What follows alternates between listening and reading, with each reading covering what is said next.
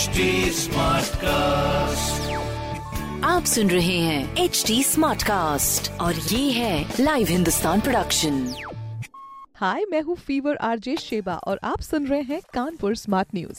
और आज मैं ही दूँगी अपने शहर कानपुर की ज़रूरी खबरें।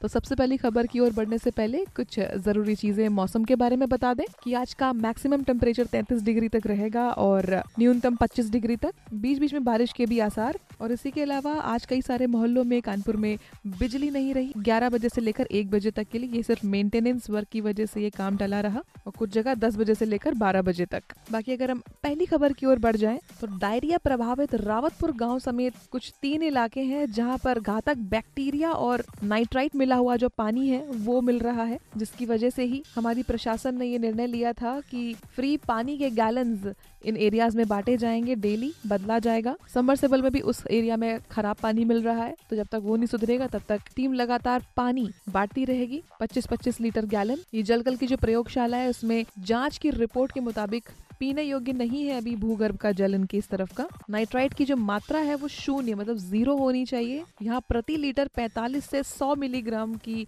मात्रा में पाया जा रहा है। फ़िलहाल अभी भूगर्भ का जो पानी है, उसमें क्लोरीन डालकर या उबाल कर ही पिया जा सकता है। मगर अगली खबर की ओर हम बढ़ जाते हैं, जहाँ पर अब हम घर बैठे हाउस टैक्स जमा कर सकेंगे। इस सुविधा के बारे में बात करते हैं। ये साढ़े चार लाख शहरवासी जो हैं, अब घर बैठे अपना हाउस टैक्स जमा कर पाएँगे। लाइन लगाने की ज़्यादा ज़रूरत नहीं है। उनको नगर निगम के मुख्यालय जाने की ज़रूरत नहीं है और ना ही जोनल ऑफ़िस डिजिटल सुविधा मुहैया कराई जा रही है नगर निगम और अलग अलग बैंक के ज़रिए. एक एमओयू अभी साइन किया गया है.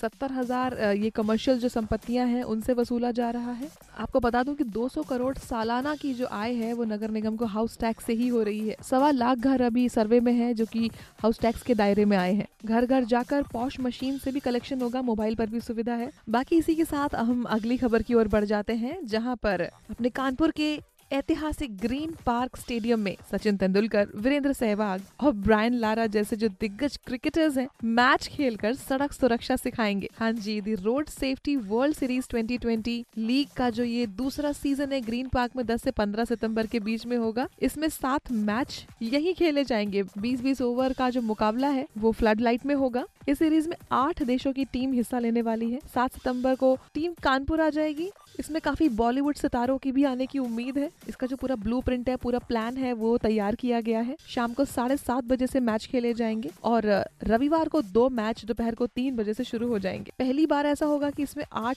टीमें खेलने वाली है। भारत जीत चुका है।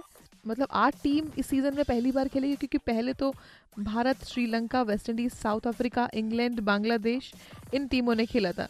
मगर अब ऑस्ट्रेलिया और न्यूजीलैंड भी जुड़ जाएगी। तो देखते हैं आगे क्या ही मंजर रहेगा। अगली खबर की ओर हम बढ़ते हैं, जिसमें सितंबर में एयरपोर्ट बिल्डिंग का जो फिटनेस है, अगर वो नहीं हुआ तो फिर वहाँ पे कार्रवाई ज़रूर होगी। तो आपको बता दें कि डॉक्टर राजशेखर जो हैं, जो हमारे मंडलायुक्त हैं, उन्होंने चकेरी में जो under construction airport terminal building है, उसका कल निरीक्षण किया और वहाँ पे ऑफिसर से बोला कि बिल्डिंग का काम हर हाल में सितंबर तक पूरा कर लीजिए, अक्टूबर में फिर निरीक्षण करेंगे।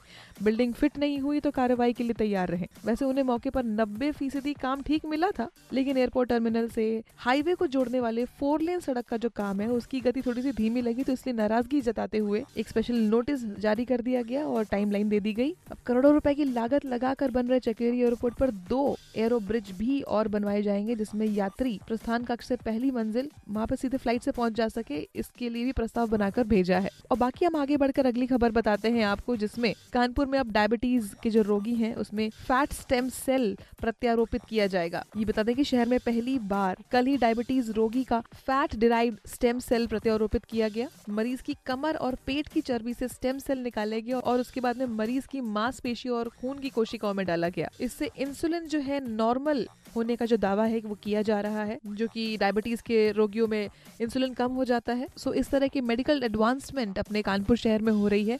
तो सोचा कि इस तरह की ज़रूरी खबरें आपके साथ में शेयर कर दें और भी खबरों के लिए पढ़िए हिंदुस्तान अखबार। कोई सवाल हो तो ज़रूर पूछिए फेसबुक इंस्टाग्राम और ट्विटर पर। हमारा हैंडल है at the rate H T smart cast और इस तरह के पॉडकास्ट के लिए log on to W W W dot H T smart cast dot com आप सुन रहे हैं एच टी स्मार्ट कास्ट और ये था Live Hindustan production smart Smartcast.